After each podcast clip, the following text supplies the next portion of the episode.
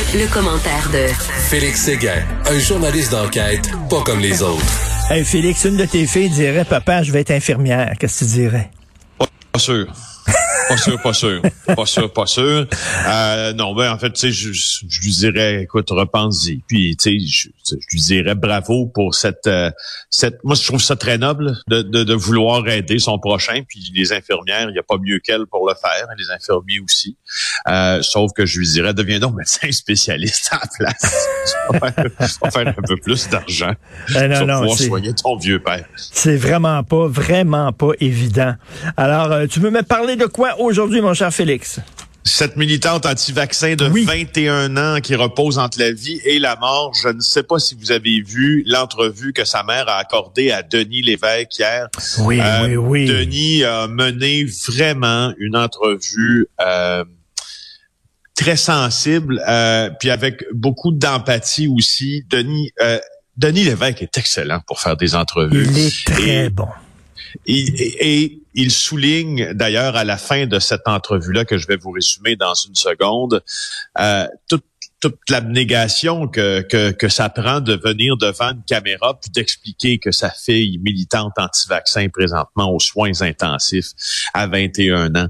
Euh, il faut il faut se marcher des fois là euh, sur l'orgueil. Il faut marcher sur notre orgueil pour accorder ce genre d'entrevue-là. Puis hmm. heureusement, Denis Lévesque, quand il fait des entrevues, euh, il, il n'essaye pas, en tout cas, dans ce genre d'entrevue-là, surtout avec des victimes, des familles de victimes éplorées, comme il ça, pas, il n'a pas, jugé. Il n'a jamais pas jugé. Exact. C'est ça que je voulais t'entendre hmm. dire. C'est franchement, je, je, je, je, je vais le texter, Denis, parce que c'est vraiment un cours euh, 101, là, comment mener une entrevue dans ces genres. Alors, Mélodie Tépanier Léger, une jeune femme de 21 ans. Elle est aux soins intensifs à Royal Vic, l'hôpital Royal Victoria à Montréal. Euh, elle était une fervente militante anti-vaccin. Elle était farouchement opposée aux mesures sanitaires. Sa mère a confirmé qu'elle croyait dans un complot gouvernemental pour gouverner les gens. C'est le discours qu'on reçoit chaque mmh. jour dans nos boîtes courriels. Mélodie est maintenant dans un état critique et demeure endormi, peut-on lire sur le texte qui relate sur notre site internet tvanouvelle.ca l'entrevue de Denis Lévesque? Elle a été, Mélodie, victime de désinformation. Ben c'est ça, tu la considères comme une, tu la considères comme une victime. Je la considère comme une victime, comme d'autres d'ailleurs, qui m'envoient des courriels, et à toi aussi, et à d'autres, menaçant décousus. Je les considère aussi des victimes de désinformation, ce qui me porte à m'interroger sur la désinformation et sur sa légalité au pays. Tu sais que euh, tu sais qu'au Canada, ce n'est pas inégal ce n'est pas illégal de propager des fausses nouvelles. Il y a dans des hmm. dizaines de pays des lois qui euh, ont été promulguées pour justement encadrer la diffusion de fausses nouvelles. Le problème, c'est que certains de ces pays entre autres des pays plus autocratiques, se servent de ces lois-là comme outil de censure. Ben l'idée dans ça, Richard, là, c'est que jusqu'en 1992 au Canada, c'est interdit de, de, de, de, publier volontairement des fausses nouvelles. Ça pouvait même te mener derrière les barreaux, tout ça. Tu peux même faire de la prison. Bien sûr, ce cas d'espèce n'est pas arrivé souvent, mais en 92, la Cour suprême a été saisie de l'affaire. Je ne sais pas si tu te rappelles euh, de l'affaire Zundel. C'est Ernst, Ernst Zundel. Ben oui, un, négationniste qui disait qu'il n'y avait pas eu de, de camp de concentration, de camp de la mort, qu'il n'y avait pas eu là, de, d'extermination des Juifs.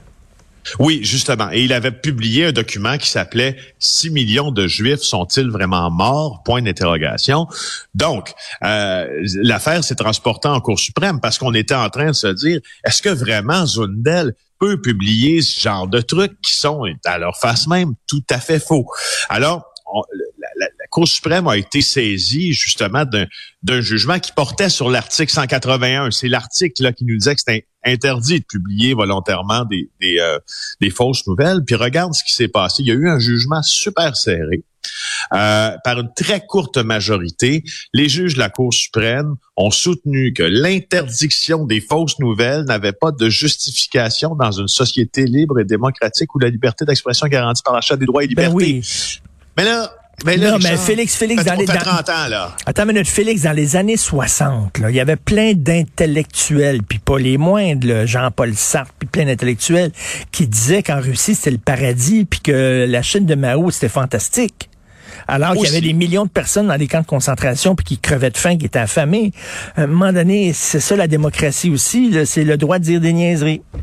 Ben justement, ça, oui, oui, tu as absolument raison. Puis comme au Québec aussi, on avait en odeur de sainteté euh, dans les années 60 et 70 pour certains, en tout cas certains felkistes, Fidel Castro, ben qui était en fait qui, qui, qui est le pays le plus proche de nous, qui s'approche un peu plus de la dictature. C'est celui qui est le plus proche de nous. On va en vacances, qui s'approche d'une dictature, qui mmh. s'approche le plus d'une dictature. Mmh. Mais maintenant, euh, moi, la question que je te pose, puis que je nous pose là-dessus, c'est que, tu sais, 30 ans plus tard, là, est-ce que est-ce qu'il faudrait un peu dépoussiérer, si tu veux, cette euh, cette fameuse euh, permission canadienne de répandre des fausses nouvelles? Parce qu'en 92, je suis désolé, mais il y avait quelque chose qui n'existait pas, puis c'est la chose, l'affaire qui commence avec un I majuscule, Internet. Donc, je, je, crois que les paramètres ont beaucoup trop changé pour que euh, que nous nous euh, portions pas encore, ne portions pas encore une fois euh, nos esprits sur, le, sur, sur, sur, la modification euh, du code pour y inclure, en tout cas, euh, pour y inclure des articles qui rendraient peut-être pas, pas illégal, mais en tout cas où il y aurait des sanctions euh, pour répandre des fausses nouvelles, parce que c'est vraiment ça. Tu sais quand euh, je suis en, train de lire un article de, de, euh, de LCI en France, puis euh, Emmanuel Macron a mis sur pied une, une commission contre la désinformation mhm. et le complotisme. il y a une dizaine d'universitaires, une dizaine de, de, de, personnalités aussi qui veulent faire, qui veulent qui veulent établir des pistes de solutions pour faire face à ce qu'ils appellent une infodémie, donc une pandémie de fausses informations. Alors moi, je te jure que je, je, je, suis, je dis oui à tout ça. Je dis oui au fait de peut-être pas de criminaliser, mais de mieux encadrer là, ceux qui ben, désinforment parce que ça n'a pas de sens. En tout cas, les entreprises, les géants du web, euh, comme Facebook, on l'a vu, là, je sais pas si tu as écouté l'entrevue à 60 Minutes de cette fille-là, la lanceuse d'alerte qui travaillait à Facebook, qui dit les outils existent à Facebook. Ils les ont, les outils. Quand ils disent on peut rien faire contre la radicalisation, on peut rien faire contre les chambres d'écho, c'est faux. Ils ont les outils, ils les appliquent pas. Pourquoi? Parce qu'ils veulent faire plus d'argent. Et ça, il va falloir rendre ces entreprises-là responsables. Exact, je suis, je suis d'accord avec ça. Puis aussi le gars dans, tu sais, à un moment donné aussi, c'est le gars dans son sous-sol puis la fille dans son sous-sol qu'il va falloir rendre responsable aussi. C'est pas parce que tu es un citoyen lambda euh, que mm. justement toi tu te soustrais à des règlements qui peuvent être euh, qui peuvent être promulgués pour une grande corporation. Ben là, les religions le ben prêtre, là, le prêtre, non, mais le prêtre à l'église, là, qui dit que le, monde a été créé en sept jours, puis euh, le buisson ardent, puis tout ça, que euh, Marie est tombée enceinte euh, avec l'aide du Saint-Esprit, il va-tu aller en prison lui aussi? Parce que si c'est pas des fake news, je me demande c'est quoi? je t'avoue qu'elle est pas pire puis garantir garantir la liberté de religion évidemment c'est ben prévu à c'est prévu à la charte mais moi si tu me demandes mon avis personnel là-dessus c'est let's go dans le même sac. Tu sais à quel point je suis euh, d'ailleurs non baptisé. Et, voilà. Félix je vais à tout prix euh, parler de cette euh, histoire qui nous a tous bouleversés. Ce jeune avocat mort dans un accident d'avion en Italie c'était c'était un ami de Marois Risky, je crois, hein? Oui, qui était à son mariage d'ailleurs là la, semaine dernière à Montréal, un, jeune avocat québécois très respecté euh, et, euh, et euh, ben oui, il a péri dans un accident d'avion en, Italie. Il était vice-président pour la Liberty Mutual Canada. C'était un homme que, qui, qui, que par des amis communs là je connaissais euh, aussi. Il s'appelait Julien Brossard. Il s'était rendu en Italie afin d'assister à un baptême. Il était avec son copain là devait devenir parrain de cet enfant là puis lui il était avec lui. Euh, alors il s'est écrasé dans la région euh, de Milan au décollage juste après le décollage. Le moteur aurait pris feu après le décollage. L'appareil appartenait et était piloté par Dan Petrescu qui est un milliardaire euh, roumain qui a fait fortune dans le domaine de la construction des centres commerciaux. C'était le père du copain de Julien. Ça. Ah oui. Alors, euh, ouais, c'est ça. Marois Risky euh, a publié un message très touchant. Hein? Mon bel ami, tu nous as quittés beaucoup trop tôt, si brutalement. Puis on voit des photos justement. et, et, je crois que lui en avait pris beaucoup de photos au mariage de Madame Risky. Alors voilà, c'est un, c'est un, c'est, ben oui, à 35 ans, 35 ans, c'est vraiment extrêmement jeune. Mais alors, écoute, bonne journée, mon athée, mon mécréant. Même pas baptisé.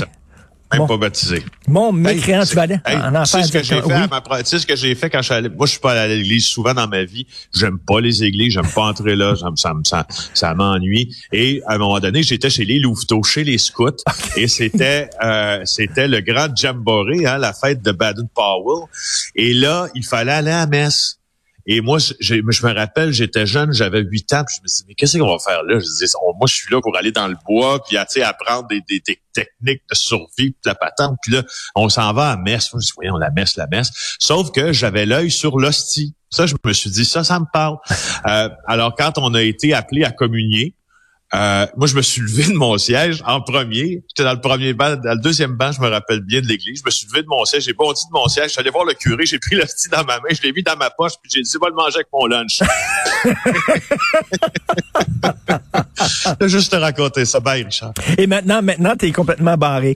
Et moi, j'en reviens pas de Félix hier qui nous a raconté là, qui, qui, est allé en, moto en Harley Davidson, pas de cash, en Californie. Et là, hier, j'ai écrit à Félix en disant, c'est complètement faux. On dirait que tu as eu 30 vies tu fais plein d'affaires dans la vie, puis il dit, attends une minute, c'est rien. Pendant mes études, j'ai payé mes études en conduisant des 18 roues. C'est vrai, ça? Oui, oui, oui c'est vrai, ça. J'ai eu ma classe pour conduire des 18 roues. J'ai fait ça du, euh, du Témiscamingue vers Toronto, là, pendant, euh, pendant plusieurs mois. Je veux un documentaire sur la vie de Félix Séguin. Je veux faire ça. Je veux faire ça. Ça n'a pas de maudit bon sens. Merci, Félix. Salut.